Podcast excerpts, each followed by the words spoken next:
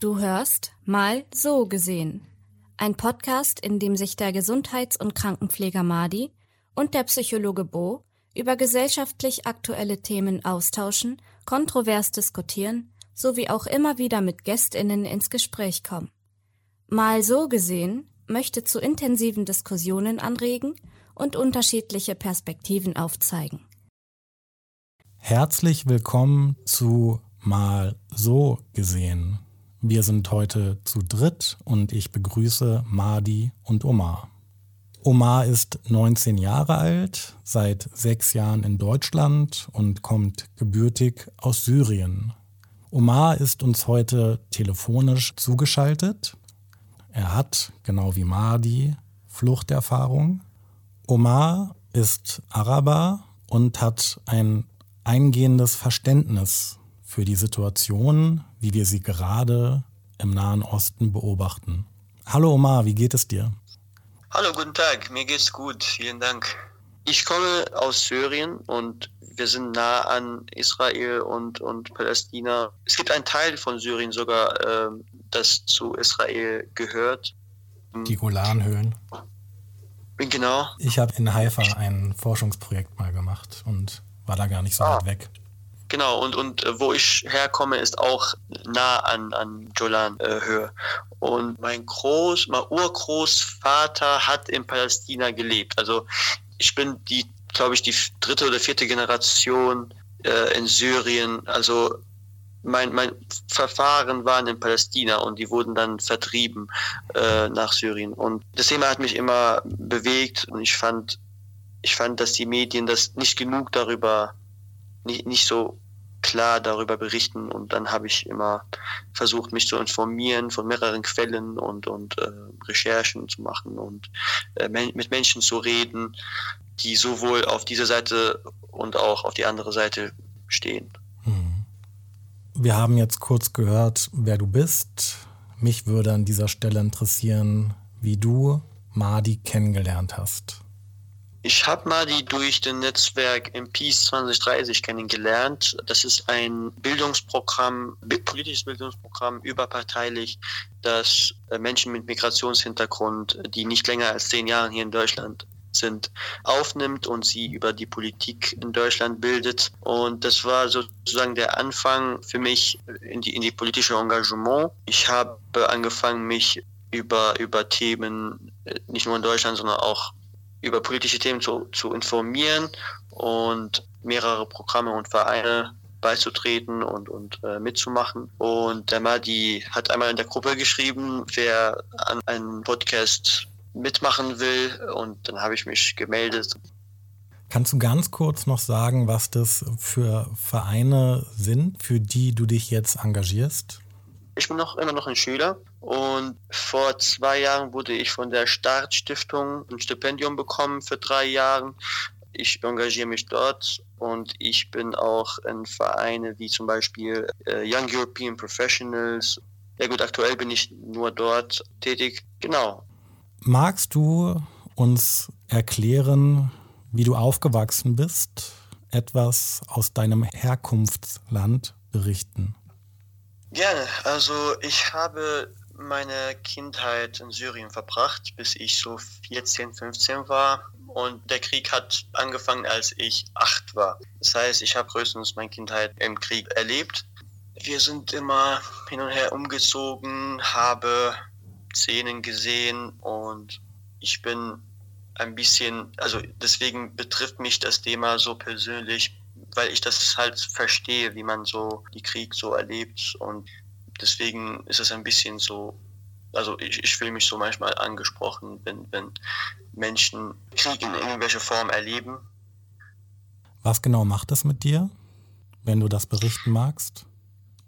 Das ist insbesondere so, wenn ich zum Beispiel die Demonstrationen sehe. Das erinnert mich direkt an, die, an meine Erfahrungen in Syrien, weil es hat so angefangen, dass man immer demonstriert hat. Man wurde aber mit Gewalt gestoppt und ähm, ne, verhindert. Und die Meinungsfreiheit in Syrien ist sowieso ein, ein Thema und, und, und Menschenrechte. Und ja, deswegen fühle ich ein bisschen ja, es ist halt so schmerzhaft, wenn man das nochmal sieht, dass, dass andere Leute das erfahren, erleben. Für was oder gegen was habt ihr, du hast es gesagt, das war am Anfang so, dass ihr in Syrien demonstriert habt. Wofür oder wogegen seid ihr auf die Straße gegangen? Ich glaube, das, das war so eine, sozusagen so ein Luftballon, das am Ende geplatzt ist, weil Menschenrechte in Syrien war schon immer seit, seit lange, lange Zeit ein Thema. Ja, Meinungsfreiheit, die Demokratie allgemein war immer bedroht. Also es war, es war eine Diktatur seit Jahren lang und meine Eltern zum Beispiel haben das die ganze Zeit erlebt. Und man wollte den ersten Schritt machen. Und ich, ich komme eigentlich aus der Stadt, bei der die erste Demonstration erschien, in, in Dara. Und da kamen Leute raus und haben Freiheit gefördert und dann würden sie mit äh, Gewalt gegenüber verhindert, sagt man. Ne? Begegnet? Mhm. Begegnet, begegnet, genau. Das heißt, genau, du warst ja. sehr jung, du warst acht Jahre alt, als die Demonstrationen losgegangen sind und warst dann noch, bis du 14 oder 15 gewesen bist in Syrien. Genau, ich habe mein, also ich, ich war immer, ich habe immer vom Fenster geguckt und habe alles gesehen, wie das sich alles entwickelt hat. Und ich glaube, das ist auch ein Thema, wenn man, wenn man mit Krieg aufwächst als Kind. Man, man, man weiß nicht, was normal ist, weil man damit aufgewachsen ist. Ne? Und das ist auch, deswegen ist es für, für Kinder am schlimmsten, weil wenn sie mit Krieg aufwachsen und denken, ja, das ist ja halt das Leben, das ist das Alltag, was man, das ist halt normal, ne? dann ist das natürlich, weil Erwachsene haben ja ein normales Leben, Leben sozusagen erlebt und die, die wissen, dass das alles nicht so stimmt oder dass das alles falsch ist, aber für Kinder ist das immer ein, ein anderes Thema. Und ja, als ich in Deutschland kam, war das natürlich so viel, viel anders. Und ich dachte so, wow, das ist, also das, was ich die ganze Zeit erlebt habe, war doch nicht normal. Es war alles falsch. Und ähm, genau. Was hast du dann hier in Deutschland erlebt? Kannst du das sagen?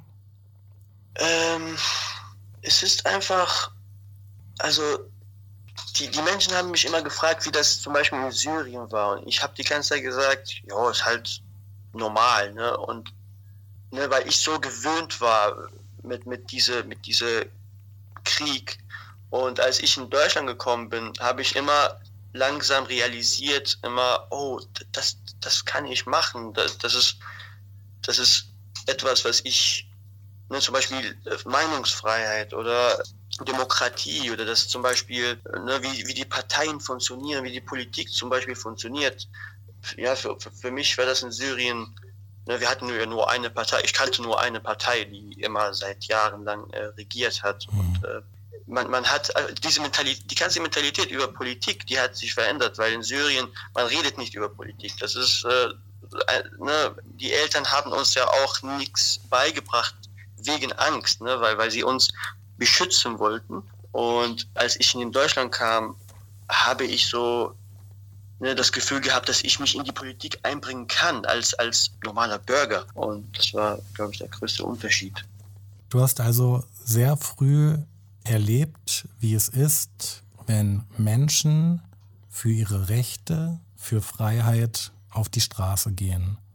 Und in den Szenen, die wir jetzt gerade in Deutschland und anderen Ländern erleben, auf pro-palästinensischen Demonstrationen, wiederholt sich das. Verstehe ich das richtig, dass dich das daran erinnert?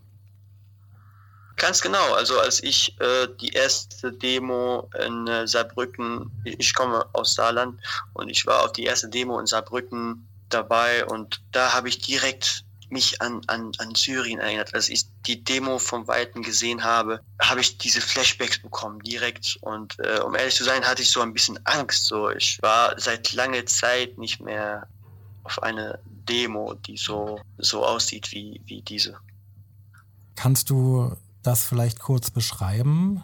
Was meinst du damit? Du warst sehr lange nicht mehr auf einer Demo, die aussah wie die, auf der du gewesen bist. Was hast du gesehen? Ich habe die Flaggen von Weiden gesehen. Und das hat man auch immer bei den Demos in Syrien gesehen. Viele Flaggen, viele Leute, die ne, laut sind, die etwas fördern. Und normalerweise wurde das in Syrien immer mit Gewalt begegnet. Das heißt, es kamen immer Polizisten oder Armee und haben das auseinandergenommen. Manchmal auch, ja, also ich rede jetzt von Anfang. Das war für uns, als, als wir mit Waffen begegnet wurden, war das für uns natürlich auch ein Schock, ganz am Anfang. Danach wurde das ja äh, ganz normal.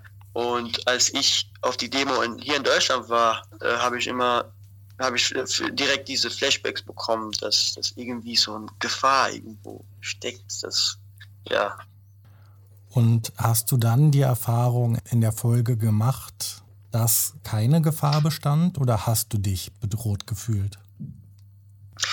Ja gut, also wir waren da es gab viele Polizisten ne, überall und ich, weil ich ja durch die Medien erfahren habe, dass diese Art von Demos in anderen Bundesländern, zum Beispiel in Berlin, schon mit Gewalt durch Polizisten äh, begegnet wurden, hatte ich schon Sorgen, dass ne, jemand irgendwas Falsches sagt und dann, dass die Polizei direkt eingreift oder so. Und deswegen bin ich am Anfang zum ersten Mal alleine gegangen. Mein Bruder wollte zum Beispiel auch mit oder meine Mutter. Und ich habe sie gesagt, bleibt erstmal dieses Mal zu Hause und ich, ich gehe hin und gucke mir das so an vom Weiten ein bisschen, weil ich hatte wirklich Angst. Ich habe ja die Videos gesehen in Medien, wie die, wie die äh, Zivilisten in Berlin zum Beispiel, in Neukölln mit Gewalt begegnet wurden.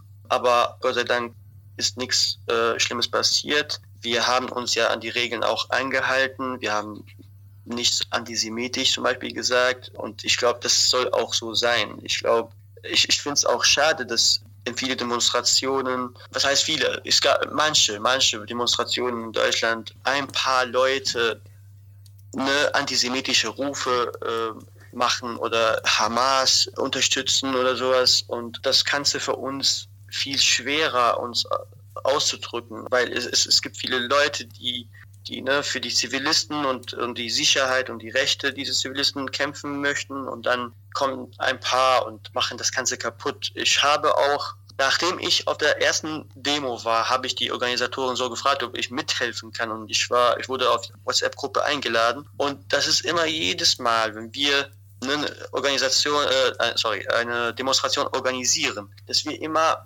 gucken, okay, es ist das hier passiert, es gab jemand, der so, so und so gerufen hat, das, das darf nicht mehr passieren und ne, das ist immer ne, ein Problem für uns auch. Also wir, wir, wir wollen das nicht. Danke erstmal. Du hast, wie ich es verstanden habe, also erstmal sicher gehen wollen, dass die Demonstrationen friedlich sind, dass keine Bedrohung wie in Syrien für die Demonstrierenden bestand. In der Folge hast du gemerkt, okay, ich kann hier friedlich demonstrieren, auch wenn es immer wieder Menschen gibt, die sich nicht an Regeln halten. Die Mehrheit hat sich an die Regeln gehalten. Omar, vielleicht kannst du noch mal beschreiben, wofür du auf die Straße gegangen bist. Also, wir sind auf die Straße gegangen, um die Taten der israelischen Regierung und hier aufpassen, wir sind gegen die israelische Regierung äh, im Sinne von die Taten von der israelischen Regierung. Wir sind nicht gegen Juden oder für Hamas oder ne, so. Die israelische Regierung, die ein Kriegsverbrechen und eine kollektive Bestrafung laut vieler humanitärer Organisationen wie Amnesty International und UNICEF und andere sowie die UN. Und wir waren schockiert, dass die Meinungsfreiheit in Deutschland auf einmal eingeschränkt wurde, dass die, dass die Presse zum Beispiel eine klare, offensichtliche Neigung pro Israel gezeigt haben und dass, dass vieles, ne, vieles eingeschränkt wurde, zum Beispiel nach dem Ereignis mit dem Lehrer, der einen Schüler geschlagen hat, weil er eine palästinensische Flagge hochgehalten hat. Da hat die Bildungsministerium gesagt, dass die palästinensischen Flaggen oder Symbolen in Schulen verboten sind und dafür, dafür sind wir auf der Straße, um zu sagen, wir haben eine Stimme, wir wollen, dass dieses Krieg endet, wir wollen vor allem Israel nicht unterstützen, weil Deutschland unterstützt ja Israel politisch, finanziell, militärisch und wir sagen, dass es nicht in unserem Namen ist. Okay, für mich war da jetzt erstmal sehr, sehr viel in dem, was du gesagt hast. Vielleicht könntest du, weil ich habe davon nicht gehört, nochmal berichten von dem Vorfall, den es zwischen dem Lehrer und dem Schüler gab. Also der Schüler wurde geschlagen, weil er eine palästinensische Flagge mit in den Unterricht gebracht hat. Genau, es wurde ein Videoclip, es gab nicht so viel Kontext, aber man konnte auf dem Videoclip sehen, dass ein Lehrer ein, ein Schüler geschlagen hat, der eine palästinensische Flagge hochgehalten hat. Und das Video wurde verbreitet, das hat für Wut äh, gesorgt. Mhm. Ähm, danach äh, kam es von der Bildungsministerium, dass äh, palästinensische Flaggen und Symbolen in Schulen verboten sind. Und das hat natürlich für mehr Wut gesorgt, weil insbesondere junge Palästinenser oder allgemein Araber oder egal wer, wer für die palästinensische Zivilisten steht, dann wirklich sozusagen sich unterdrückt gefühlt hat, weil er ja immer zu Hause zum Beispiel immer diese äh, durch Medien das diese negative Nachrichten erfährt und dann sich in der Schule zum Beispiel nicht frei äußern kann. Und mhm. äh, das ist das Problem. Aber eine palästinensische Flagge ist ja keine religiöses, kein religiöses Symbol. Wie wurde das gerechtfertigt? Weißt du das noch? Also ich weiß nur, dass die Flagge verboten wurde, weil man gesagt hat, okay, wir wollen keine, wir wollen, dass das jüdische Schüler oder äh, israelische Schüler sich sicher fühlen. Dass das halt für die allgemeine Sicherheit der Menschen ist. Ich, ich weiß nicht wirklich, wie das weiterging oder mhm. wie das behandelt okay. wurde. Und ähm, wie findest du das? Findest du, dass es, äh, weil es auch mittlerweile verboten ist, einen palästinensischen Schal zu tragen, wie findest du das selbst? Findest du das als Meinungsfreiheit einschränkend oder ist das legitim, weil ich, ja, weil vielleicht ein Israeli sich dadurch unsicher fühlen könnte? Sollen sich überhaupt ja. Israelis oder andere Menschen unsicher fühlen, wenn ich ein ähm, Symbol aus meinem Land trage? Was ist das für dich logisch oder was denkst du? Ich war einmal in einer Veranstaltung, in einem Zoom-Meeting mit äh, Shai Hoffmann. Shai Hoffmann ist eine berühmte Persönlichkeit, ist ein bekannt, in, in Deutschland zumindest, eine bekannte Persönlichkeit. Er ist, er, ist, er ist Jude und er ist sozusagen pro Israel. Und er hat selber gesagt, dass die Flaggen zum Beispiel nur auf einer Seite verboten werden. Ne? Also, dass die Schüler, weil er arbeitet ja mit Schülern, er, er macht Workshops in Schulen mhm. und er redet mit Schülern und fragt Schüler und er sieht, dass das viel, vieles Negatives bewirkt, weil diese Menschen, ne, insbesondere Schüler, nochmal von Hause kommen und die sind mit diesen negativen Nachrichten geladen und sie kommen in der Schule und können sich nicht frei äußern und das sehe ich auch ein Problem, weil, weil am Ende wird es auch irgendwann platzen und das bewirkt eigentlich das Gegenteil. Und ich finde das natürlich nicht gut. Ich meine, klar, es gab Demonstrationen, wo antisemitische Rufe gerufen wurden und das ist, das ist natürlich nicht gut. Wir sind auch dagegen. Aber das rechtfertigt nicht, dass, dass man jetzt überhaupt keine palästinensische Symbole, zum Beispiel wie die palästinensische Flagge oder dieser Schal hochhalten oder tragen kann, weil man hauptsächlich für die Zivilisten kämpft und dadurch nicht direkt Hamas unterstützt oder ne, gegen Judentum etwas fördert oder äh, ne? und deswegen genau. Du hast also in Syrien erlebt, wie wichtig es ist, aber auch wie gefährlich es sein kann, für Meinungsfreiheit einzutreten. Demonstrationen wurden unterbunden, palästinensische Symbole werden verboten und das erweckt in dir ein ungutes Gefühl. Das hast du wahrscheinlich nicht so erwartet in diesem Land, in das du vor sechs Jahren gekommen bist. Mir ist es wichtig, an dieser Stelle die Dinge nochmal etwas einzuordnen. Es ist wichtig zu betonen, und das hast du ja auch gemacht, dass Antisemitismus keinen Raum haben darf. Es ist außerdem wichtig zu sagen, die Angriffe der Hamas auf Israel sind durch nichts gerechtfertigt. Und genauso wenig, und das sagen wir, indem wir den Staat Israel anerkennen, sind die massiven Angriffe des israelischen Militärs auf den Gazastreifen zu missbilligen. In der Form, wie wir das gerade beobachten, ist dieser Angriff auch nicht durch den Angriff der Hamas auf Israel zu legitimieren. Ich glaube, da sind wir uns alle einig. Ganz genau, ja. Du hast, und das hat mich etwas irritiert, von allen Israelis gesprochen. Und ich finde, auch hier ist es wichtig, nochmal zu differenzieren, weil das ist ja genau das, woran du dich auch störst. Alle Menschen, die sich gerade pro-palästinensisch äußern, werden mit der Hamas gleichgesetzt. Und ich glaube, es ist auch nicht richtig, genauso wenig wie das richtig ist, zu sagen, dass alle Israelis gerade diesen unglaublich schrecklichen Krieg, den Israel gegen die Hamas, aber eben auch viele Unschuldige, viele, viele, viel zu viele Unschuldige sind betroffen führt. Ich glaube, nicht alle finden das in Ordnung. Es ist die israelische Regierung unter Netanyahu, die die Befehle gibt und es ist das israelische Militär, die die ausführt. Und ha, ganz ehrlich, in mir, und das ist vielleicht an dieser Stelle auch wichtig, wenn wir diesen Konflikt verstehen wollen, müssen wir unglaublich früh anfangen. Und ich mache das nicht, weil ich etwas legitimieren möchte, sondern weil ich es verstehen möchte. Ich bin in Deutschland geboren, ich bin hier aufgewachsen. Den Nationalsozialismus behandeln wir in der Schule zweimal, dreimal.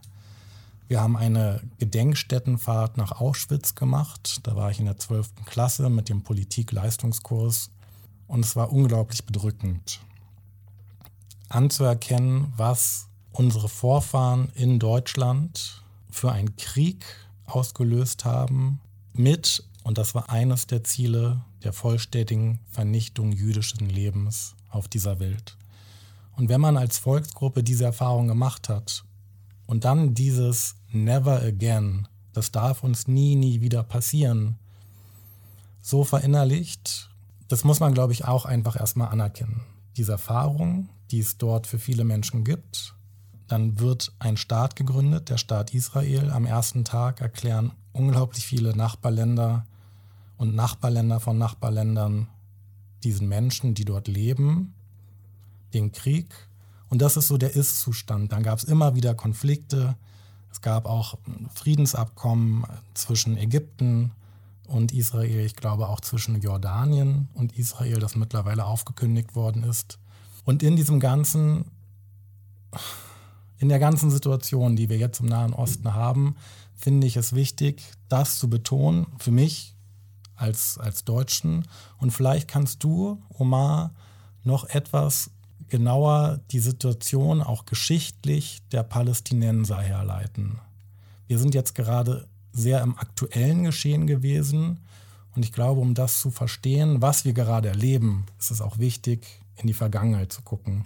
Das, ich finde, dass es auch dazu gehört, aber ich weiß nicht, ob das jetzt, weil egal wie die Geschichte aussieht, was jetzt passiert, also das hat nicht eine direkte Verbindung zu das, was jetzt passiert. Okay, das finde ich total spannend. Kann, kannst, kannst, du mir, kannst du mir das erklären? Ich glaube, also die Palästinenser und die Israelis haben zwei verschiedene Perspektiven. Ne, also ne, wie die Geschichte aussieht und äh, wer Recht auf welchem Land hat. Und mhm. ich glaube, sie, sie können sich nie auf wirklich auf die Geschichte einigen, dass das halt, weil Israel als Staat ist ja aufgrund geschichtlicher und religiöser Überzeugung äh, auf, äh, sie wurde gebaut, ne, weil vor viele tausende Jahren die Juden in, in, in diesem Land gelebt haben und mhm. auf diesem Grund wurde Israel dann dort äh, gegründet. Äh, ge gegründet. Und ich glaube, dass es für die Palästinenser ist das natürlich auch, äh, ne, also wir als Araber oder äh, als Muslime, wir erkennen das auch. Wir, wir wissen, dass die, dass die Juden von Anfang der Geschichte ähm, in diesem Land waren. Das Problem liegt nur, wie ist das genau jetzt? Also ha habe ich das Recht, Menschen, also ich vergleiche das immer mit, mit zum Beispiel die, die Indianer, also die Native Americans in, in, in die USA, ne? dürfen die Native Americans jetzt irgendwo hingehen und sagen, okay, wir haben irgendwann hier gewohnt und wir wollen das zurück. Mhm. Und das ist so ein schwieriges Thema, weil wenn ich zum Beispiel, ich verstehe das auch von der israelischen Seite, wenn ich als, als Israeli in Israel geboren bin, als Kind, und ich habe damit nichts zu tun, ich, ich bin einfach, ja, ich, ne, mein, mein, meine Eltern haben die ganze Zeit hier gelebt und ich bin geboren und jetzt auf einmal kommt ein Palästinenser und sagt, hier habe ich gewohnt zum Beispiel und ich will das, ich will das zurück. Ne, ich ich finde das auch, ne, also das ist, stellt sich immer die Frage, sollen die Palästinenser jetzt aus dem Land raus, ne, weil die israelische Regierung das immer sagt, ne, warum gehen sie nicht nach, keine Ahnung, Ägypten oder warum gehen sie nicht nach Jordanien? Aber ich finde das immer ein, ein, das ist so ein falsches Vorgehen, weil ich glaube, die einzige Lösung wäre, dass die halt wirklich zusammenleben und mhm. ähm, ne, weil das ist jetzt insbesondere die junge Generation, sie hat damit wirklich nichts zu tun und nur weil ich, ne, nur weil jemand seit Jahren hier gelebt hat, das ist, das ist sehr schwierig zu, ne, also mir fehlen die Worte. wie, wie kann denn so ein Zusammenleben aussehen? was braucht es für ein friedvolles Zusammenleben von Menschen muslimischen Glaubens, von Menschen jüdischen Glaubens auf einem Staat Israel oder vielleicht auch in einer Zwei-Staaten-Lösung Israel-Palästina? Ich glaube, dadurch, dass auch jetzt Bo erwähnt, ein, in, einem, äh, in einer Zwei-Staat-Lösung Palästina und Israel, ich glaube, das ist auch ähm, sehr oft der Fall gewesen, dass das gemacht werden äh, musste. Allerdings von palästinensischer Seite ist es nie dazu kommen können, es ist ihnen nie gelungen, einen Staat für sich zu gründen, so dass sie jemanden als Präsidenten wählen, dass sie für sich ein Par äh, Parlament aufbauen und dementsprechend wie ein anerkanntes Staat vorgehen. Erkläre es bitte mir, Omar, wie ist es? Es ist immer wieder, ob Yasser Arafat oder wer auch immer ähm, für eine Weile für sehr viele Palästinenser das Vorbild war oder sehr viele Hoffnung gemacht hat.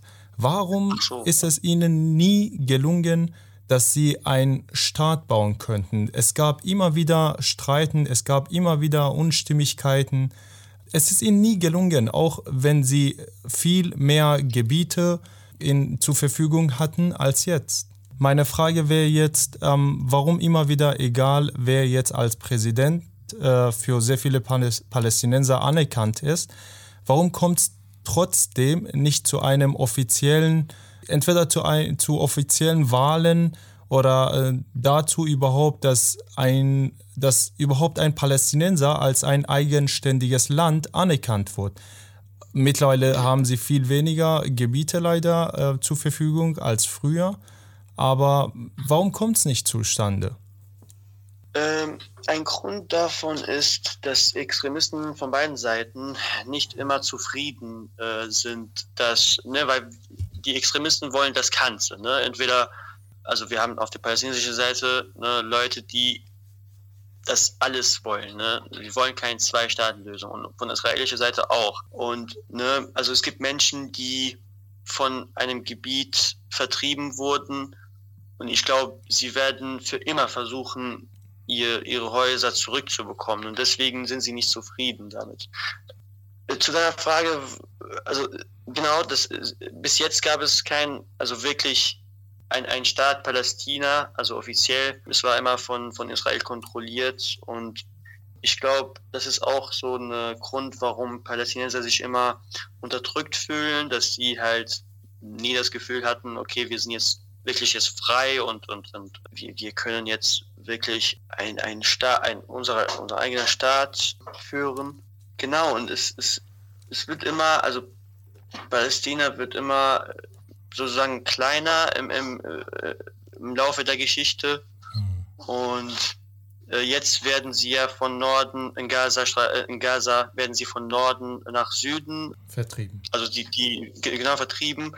Und ich glaube, der Norden wird zukünftig, es könnte sein, dass der Norden auch dann von Israel genommen wird, ne, weil es, es, es, es läuft immer so. Ne? Die, die Palästinenser werden von, von Gebiete vertrieben und dann nimmt Israel diese Gebiete und dann haben wir das Problem nochmal, dass die Palästinenser nochmal diese Gebiete zurückbekommen wollen, ihre Häuser und deswegen, das ist das, es ist immer so ein Kreis. Du meinst, dass Palästinenser äh, Israel, den Staat Israel angreifen und, und Israel verteidigt sich und geht so lange vor, bis sie auch aus ihren Gebieten, wo sie während des Angriffes gewohnt haben, auch vertrieben werden, richtig? Wobei, also es gibt immer Extremen auf beiden Seiten. Es werden aber auch, wir, wir sehen immer in Medien Provokationen von zum Beispiel israelischen Soldaten äh, in Al-Aqsa Masjid, in die Moschee. Wir sehen, wie, wie Menschen immer ähm, mit Gewalt begegnet werden und, und das wird auch, das ist so ein Grund, warum immer eine negative Stimmung herrscht und warum die Palästinenser immer negativ geladen sind und so. Ja. Ich habe dich so verstanden. Madis Frage war ja, warum ist nie ein funktionierender, ein wirklich funktionierender palästinensischer Staat entstanden? Dass du sagst, was fehlt, ist eine Freiheit, ein Gefühl von Freiheit, die vielleicht auch so gar nicht gewünscht ist von anderer Seite, weil es eben Extremisten auf beiden Seiten gibt, die so eine Situation für sich würden ausnutzen können, die eben bekennt anti-israelische Hamas, die dann im Gazastreifen stärkste Partei wird. Ich hatte einen Gedanken. Du hast gesagt, Palästina wird immer kleiner durch Konflikte, durch das Einschreiten des israelischen Militärs. Das siehst du auch als Möglichkeit für den ganzen Nordteil des Gazastreifens, dass das israelische Militär diesen kontrollieren wird und nicht wieder den Palästinensern unabhängig überlassen wird. Das sehen wir natürlich auch im israelischen Wohnungsbau dass immer neue Gebiete auch im Westjordanland annektiert werden. Und wir haben einen Angriff gesehen auf den Staat Israel, auf jüdisches Leben. Und jetzt wird vom Selbstverteidigungsrecht Israels gesprochen. Das kann ich gut nachvollziehen. Aber was wir, glaube ich, alle nicht verstehen und nicht sehen, ist die Verhältnismäßigkeit der israelischen Angriffe, die ja auch jetzt von einigen Seiten schon gefordert wird. Das hast du auch eingangs gesagt. Was forderst du in dieser Situation? Also wir sind hauptsächlich für Frieden auf beiden Seiten. Es ist schrecklich, dass Zivilisten in Palästina und Israel sterben, mhm. weil es sind immer Zivilisten, die sterben. Und ich war ehrlich gesagt schockiert, als ich gehört habe, dass Annalena Baerbock zum Beispiel die Waffenruhe abgelehnt hat. Ich glaube, Deutschlands Position ist ein bisschen kritisch, da sie wirklich jetzt, irgendwann dachte ich mir, sucht man überhaupt nach Waffenruhe oder, oder Frieden, weil es werden immer die Angriffe rechtgefertigt. Und ich glaube, das ist das falsche Vorgehen. Es geht nicht darum, dass wir jetzt Gründe suchen, warum wir angreifen müssen, sondern wirklich uns darauf fokussieren, das Ganze in Frieden zu, zu, hinzubekommen, äh, ne, zu bringen, sorry. Ne, und die UN fördert das ja auch, viele humanitäre Organisationen. Aber was denkst du dazu, Omar, dass Hamas als eine Organisation ist nicht bereit, einen Frieden einzugehen? Das heißt, auch wenn 99 Prozent des Landes Israels an Palästinenser äh, gegeben wird und sie nur ein Prozent davon haben, so wie Hamas daran glauben und dem überzeugt sind, sie würden nicht einmal ein Prozent von diesem Gebiet an Israelis geben. Wie könnte dann überhaupt ein Frieden stattfinden? Weil ich meine, stellen wir uns vor, dass alle Menschen, alle Palästinenser, die nicht in der Organisation Hamas sind und mit ihnen mitmachen, stellen wir uns vor, dass sie überhaupt sagen, okay, wir sind mit einem Friedenabkommen zufrieden und Israel geht dieses Friedenabkommen ein und alle Palästinenser auch. Aber wenn wir eine Hamas-Organisation haben und nicht damit zufrieden ist, dann wird doch diese Organisation immer wieder die Gebiete von Israel angreifen und es wird immer wieder zu einem Konflikt kommen. Wird, ist es überhaupt möglich, ein Friedensabkommen abzuschließen, das für immer Bestand haben wird? Ja, so, so sehe ich das auch. Das Problem liegt an die, zum Beispiel Hamas, die, die Extremisten, die einfach mit nichts zufrieden sind und äh, also mit keiner Option zufrieden sind. Deswegen verzweifle ich immer die Zwei-Staaten-Lösung. Ich finde wirklich, dass die Menschen alle unter einem Staat, mhm. dass die Palästinenser halt äh, in die Regierung auch eine, eine starke Vertretung haben. Ich, ich glaube, nur so könnte man wirklich im Frieden leben, weil es, es, es wird immer diese Extremisten geben, die einfach mit keiner Option zufrieden sind äh, und, und, und das Ganze wollen, ne, das ganze Land. Die werden immer für, für, für Angriffe sorgen und ja, es ist, ist halt schwierig. Stell dir vor jetzt, ja, dass ein Friedensabkommen abgeschlossen ist. Du lebst allerdings mit deiner Familie in Palästina. Ihr seid alle in Al-Aqsa-Moschee und wie du gesagt hast, es gibt irgendwelche Extremisten, die euch hassen, nicht mögen oder dort einfach nicht sehen wollen. Aus welchem Grund auch immer. Es sind entweder Soldaten oder ganz normale Zivilisten. Sie greifen deine Familienmitglieder an oder dich selbst. Wie würdest du reagieren? Denn jede Reaktion könnte eine große Kettenreaktion auslösen, die zu einem großen Konflikt führen könnte. Wie würdest du selbst dort vorgehen? Ja, ich glaube, das ist das Problem, weil, wie gesagt, es gibt immer Provokationen, die vor allem in Medien von, von vielen, sehr vielen Menschen gesehen werden. Und das sorgt immer für mehr Hass, mehr mehr Negativität und äh, irgendwann platzt es. Und dann hast du mehr Menschen auf der Seite der, der Extremisten, die, die, zum Beispiel die Extremisten auch beitreten, weil sie halt das Gefühl haben, wir, wir wollen jetzt was, was machen, dagegen machen und wir wollen, dass das aufhört. Ne? Und und das finde ich auch schade, weil genau diese, diese kleine Provokationen, die am Anfang passieren, sind am Ende ja der Auslöser großer Konflikte. Und ich selber würde wollen, dass meine Stimme gehört wird. Das ist, das, das ist auch das Problem, dass Palästinenser in Palästina auch das Gefühl haben, dass sie wirklich von der Welt abgeschottet sind, weil sie in den Medien nicht wirklich repräsentiert werden, also in westlichen Medien jetzt nicht repräsentiert werden. Und ich, ich habe auch viele Freunde, die in Israel gelebt haben und die meinen, dass die Medien in Deutschland zum Beispiel mehr pro Israel als Israel selbst sind dass die wirklich, also dass die, ne, also manche haben in Israel für Jahre gelebt, manche für Monate und die meinten wirklich, also in, in, Israel hat man sogar mehr Freiheit, über das Thema zu reden als in Deutschland. Es gab Aktivisten, die in Israel äh, aktiv waren und dann, als sie in Deutschland kamen, wurden sie gecancelt. Das ist auch ein großer Grund, warum die Palästinenser immer das Gefühl haben, dass sie unterdrückt sind und das führt am Ende ja zu zu mehr Konflikten. Genau, genau. Okay, ähm, Oma, ich würde dich nochmal gerne die gleiche Frage fragen, wie du reagieren würdest, wenn du, wenn, wenn du selbst, äh, lassen wir die Familienmitglieder aus, stell dir vor, du wirst von einem Soldat oder von einem Zivilisten angegriffen. Wie würdest du reagieren? Ich denke mir persönlich, wenn ich angegriffen wäre, ich selbst, ich weiß es nicht, aber ich stelle es mir so vor. Damit, dass keine Kettenreaktion ausgelöst wird. Und aufgrund dessen, dass der aktuelle Frieden nicht gefährdet wird, werde ich da schweigen, werde ich meine Rechte da aufopfern, dass es zu keinem größeren Konflikt kommt.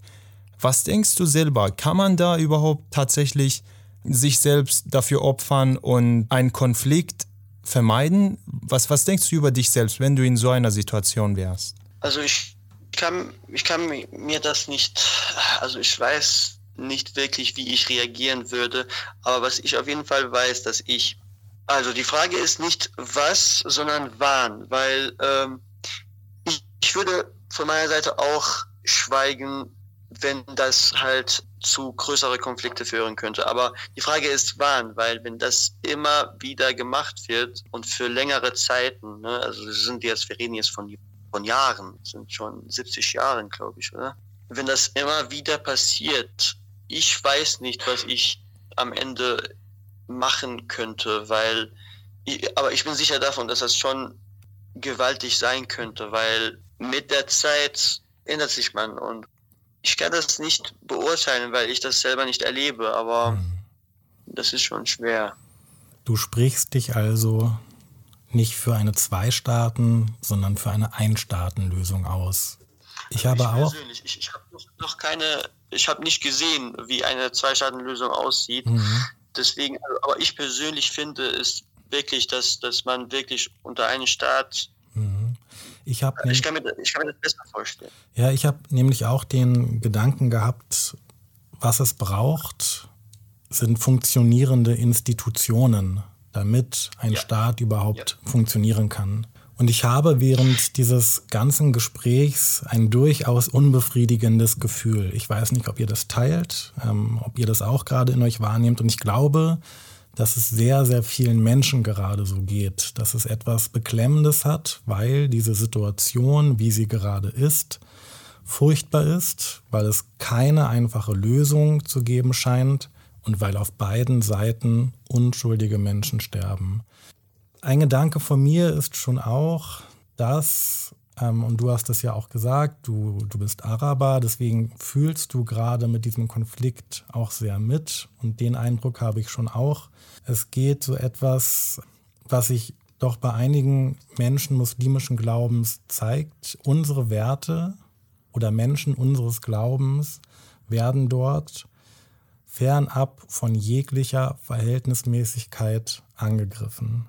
Und jetzt sind wir in Deutschland und du hast genau dieses Gefühl hier auch, dass Menschen vorverurteilt oder überhaupt generalisiert wird, wer nur eine palästinensische Flagge bei sich trägt, wird gecancelt, weil wir in Deutschland, und so nimmst du das auch wahr, wahrscheinlich oder ganz bestimmt, aufgrund der Geschichte, die wir haben, sehr vorsichtig sind in unserem Umgang mit Israel. Du hast gesagt, deine Wahrnehmung und die Wahrnehmung von vielen Menschen, die du kennst, ist sogar die, dass wir hier pro-israelischer sind als viele Menschen in Israel selbst. Mein Eindruck war jetzt schon, dass unser Bundeskanzler Olaf Scholz immer auch eine Verhältnismäßigkeit angemahnt hat. Das hat meiner Meinung nach auch der amerikanische Präsident Joe Biden getan. Das wollte ich einfach nochmal anmerken. Und es scheint nicht so wirklich eine nahbare oder greifbare Lösung jetzt für den Nahen Osten zu geben. Wir können Forderungen stellen nach einer Verhältnismäßigkeit. Wir können den Angriff der Hamas verurteilen. Wir können die nicht verhältnismäßigen Angriffe des israelischen Militärs auf den Gazastreifen, auf den nördlichen Gazastreifen verurteilen.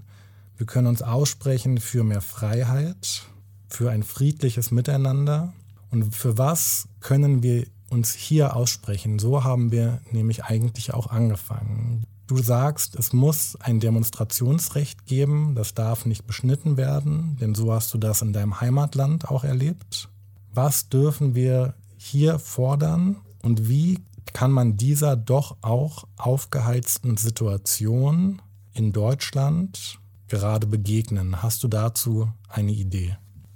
Du hast zuerst zwei Fragen gestellt. Zuerst, äh, was wir brauchen, was wir brauchen äh, als Lösung äh, zwischen Palästinensern und Israel, in, in, in, Israel und Palästina, was wir so brauchen, damit das alles besser geht oder was wir äh, brauchen, um eine Staatlösung zu realisieren. Und dann hast du gefragt, was wir in Deutschland tun können. Mhm. Soll ich auf beide antworten? Wegen mir lieber auf das zweite. Weil ich glaube, das erste ist sehr schwierig. So, das, ist, das ist das, was ich jetzt in diesem Gespräch auch so ein bisschen verstanden habe, es gibt keine, keine nahende Lösung.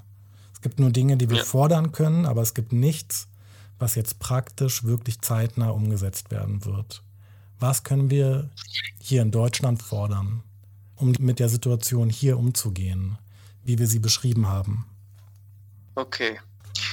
Also, ich glaube, dass die Ursache aller Probleme zuerst mit den Medien anfängt, weil dadurch erfahren wir ja alles und die Medien bilden ja die Menschen hier in Deutschland. Ich glaube, dass die Medien, solange sie so eine Neigung haben, wird es keine Zufriedenheit von der palästinensischen Seite zum Beispiel geben. Die Menschen verlieren das Vertrauen an die Presse oder an Deutschland, verlieren die Vertrauen an, an die Politikern und ich glaube, das erzeugt auch Hass, wenn man die ganze Zeit, weil, weil zum Beispiel unsere Demonstration in Saarbrücken, die wurde, die erschien ja auch in der Presse, aber es wurden auch wirklich nur Details erwähnt, die irgendwie beweisen wollen, dass, dass diese Demonstration irgendwie so böse ist oder etwas mhm. Böses befördert. Mhm. Es würden immer die Schilder angezeigt, die wirklich so ein bisschen kritisch waren. Und mhm. ähm, ich glaube, das ist, das ist, das ist falsch, weil man soll schon, man soll nicht auf die, auf die wenigen Leuten fokussieren, die äh, falsche Sachen sagen, sondern wirklich das positiv interpretieren, dass die, dass diese Demos nicht für Hamas zum Beispiel stehen, dass diese Demos mhm. nicht gegen äh, Judentum sind zum Beispiel oder mhm. äh, ne, dass die wirklich nur für die Friedenheit äh, und, und Zivilistenschutz befordern und rufen.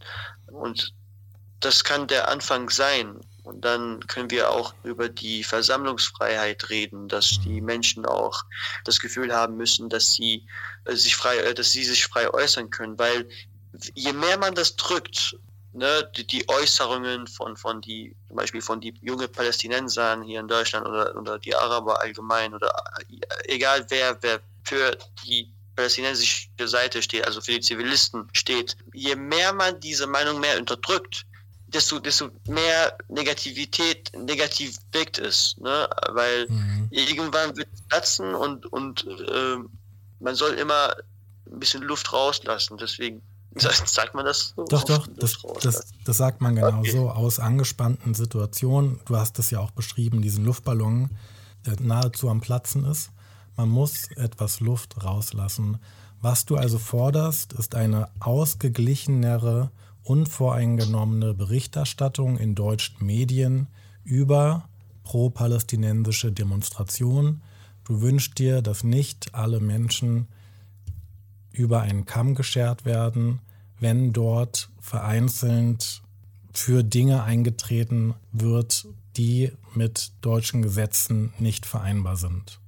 Sondern es geht dann darum, und das hast du ja auch berichtet, solche Vorfälle gab es, ihr habt euch dann Gedanken gemacht, wie können wir das bei zukünftigen Demonstrationen verhindern, damit die Sache, für die wir hier wirklich ein Großteil der Menschen auf die Straße geht, nämlich eine Verhältnismäßigkeit in diesem Krieg, den es dort gerade gibt, dafür einzutreten?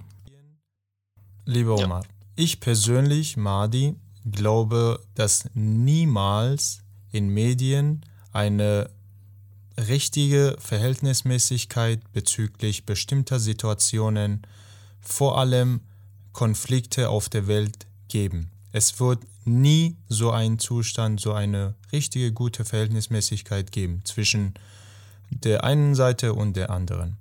Es wird nie eine absolute Neutralität geben, da wir Menschen alle geprägt sind, von so, bestimmt sozialisiert sind, bestimmt erzogen sind und so weiter und so fort und bestimmte Werte und Normen vertreten. Ich persönlich verlasse mich nie auf Medien, auf das, was ich sehe. Als ich nach Deutschland gekommen bin, wurde mir in der Schule beigebracht, dass Medien dafür da sind, dass man sich durch all das, was man sieht, eine Meinung bildet, beziehungsweise dass man Medien als ein Teil der Meinungsbildung benutzt.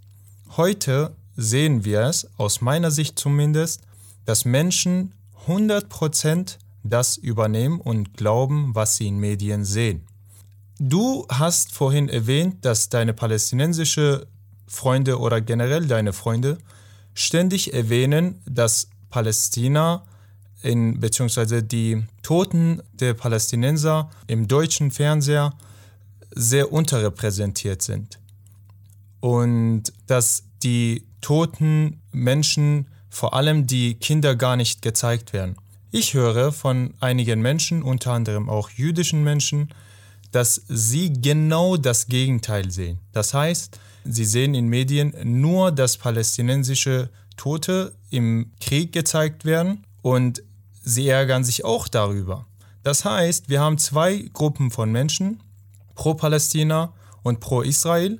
Die pro-palästinensische Menschen sehen, dass nur Israel gut präsentiert ist in deutschen Medien und die pro-israelische Menschen sehen, dass palästinische Menschen in deutschen Medien gut repräsentiert sind. Also, was denkst du selbst?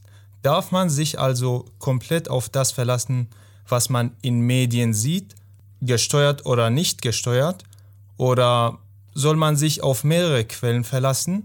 Darf man sich also auf Medien verlassen, auf etwas, was, wie du gesagt hast, nie neutrale oder zumindest teilweise gar nicht neutrale Berichte erstattet, wie zum Beispiel von der Demo, von der du erzählt hast, dass nur ganz kritische Dinge gezeigt wurden oder davon berichtet wurde oder dass sie etwas dazu erklärt oder erzählt haben, was gar nicht das Ziel der Demo war.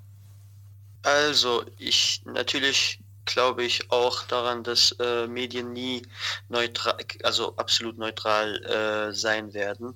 Aber ich glaube, man soll auch versuchen, weil wir in Deutschland ja halt Rundfunkbetrag bezahlen, der eigentlich für die Neutralität der Presse sorgen soll. Mhm. Genau. Und ich glaube auch, dass, also du hast ja auch erwähnt, dass du zum Beispiel jüdische Freunde hast, die das Gegenteil fühlen. Ich kann mir ehrlich gesagt, dass, also ich versuche mich immer in die andere Perspektive einzusetzen und ich versuche mich auch neutral zu halten. Aber ich, ich sehe das wirklich nicht, weil das wirklich, also auf Fakten basiert ist, dass die Medien in Deutschland wirklich, also ich habe zum Beispiel mit einem Journalist einmal geredet und der meinte, dass in manchen, wie heißen die, Zeitungs, äh, zum Beispiel Spiegel, wie, wie heißt das? Ein, ein Magazin, Magazin oder, oder Zeitungen? Genau, Zeitungen ja, also dass sie wirklich äh, von, von die Journalisten, mit den Journalisten einen Vertrag haben, dass die Journalisten über solche Themen, äh, über, über manche Themen nicht, also zum Beispiel, dass sie pro Israel sein müssen. Und das habe ich von einem Journalist erfahren. Und ich sehe wirklich nicht, dass, ich weiß nicht, vielleicht liege ich halt falsch, aber ich sehe wirklich dass die Medien eine klare Neigung pro Israel haben. Also das mhm. habe ich auch von israelische Freunde auch selber erfahren. Äh, mhm. Ähm, ich bin auch, ich habe die Privilegie, dass ich ähm, Arabisch kann, dass ich auch die andere Seite sehen kann und Zugang auf arabische Medien habe. Und das ist für mich jetzt nicht so schlimm wie jemand, der zum Beispiel nur Deutsch kann und in Deutschland lebt und, und, in Deutschland geboren ist und nur deutsche Medien sieht und dann eine andere Vorstellung hat. Und wie gesagt, das spaltet einfach die Gesellschaft, weil man immer eine Seite aussuchen soll und mhm. ähm, man, dass man sich zum Beispiel schuldig fühlen muss, wenn man auf eine palästinensische Demo ist. Das hat die Medien verursacht. Mir ging es tatsächlich auch so. Also erstmal ja, glaube ich, das auch, was Madi gesagt hat. Man muss immer gucken, dass man mehrere Quellen bedient, um sich selber ein differenziertes Bild zu machen.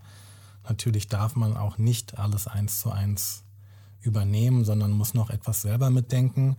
Und jetzt, was du sagst, für mich war das auch so, ich habe Geld gespendet für humanitäre Hilfe im Gazastreifen, aber ich bin auch nicht zu einer Demonstration gegangen, weil ich Angst hatte, dass dort Menschen und ich weiß, das sind dann nur Einzelne, für Dinge eintreten, für die ich nicht stehen möchte. Und ich glaube, das ist so der Ist-Zustand. Und ich danke dir und Madi auf jeden Fall auch für dieses Gespräch. Ich glaube, wir haben keine Lösung. Wir haben uns einfach etwas ausgetauscht darüber, wie wir drei die Situation gerade erleben. Omar, vielen, vielen Dank, dass du dir die Zeit genommen hast Madi und ich, fand ich, waren heute nicht so strukturiert. Ja, wir waren gar nicht strukturiert. Aber ich glaube, dass das das Thema auch ist. Es ist total schwierig, weil es so vielseitig ist, dort etwas Struktur reinzubekommen. Okay, vielen Dank euch für die Gelegenheit. Ich finde euer Podcast auch sehr schön, dass ihr Themen immer, dass ihr immer versucht, alle Themen neutral zu, dass ihr eingeht. Ich finde, das ist eine schöne Initiative. Dankeschön. Danke dir. Ja, also Bo hat es sehr gut erklärt. Ähm, wir haben heute wenig Struktur gehabt im Podcast, aber genau bei so einem schwierigen Thema kann man auch echt gar keine Struktur reinbringen, weil einfach genauso wie das Thema und der Konflikt über so viele Jahre so kompliziert und komplex und durcheinander ist, wird jedes Gespräch, das darum geht, wird genauso komplex und durcheinander sein. Von daher, sorry, wenn wir auch äh, Fragen an dich gestellt haben, die auch für dich vielleicht ein bisschen schwieriger waren oder unangenehm oder in dir negative Gefühle ausgelöst haben. Wir danken dir wirklich sehr, sehr herzlich, dass du dir die Zeit genommen hast. Und hoffentlich ergibt sich irgendeine andere Situation, dass wir vielleicht nochmal einen Podcast drehen, nochmal eine Aufnahme machen, so dass du einfach dann nur von dir selbst erzählst, von deinen Aktivitäten und von deinen Erfolgen in Deutschland, weil ich bin mir sicher, dass du ähm, super viel Erfolge hattest und du kannst eine große Motivation sein für sehr viele Menschen, die zurzeit hier in Deutschland leben und sich vielleicht denken, dass vieles nicht möglich ist. Aber wenn sie dich und deine Geschichte sich anhören, dann äh, werden sie motiviert und wissen, dass das möglich ist. Wir danken dir. Ja, vielen Dank euch, kein Problem. Das war mal so gesehen. Ein Podcast von Madi und Bo. Bis zum nächsten Mal.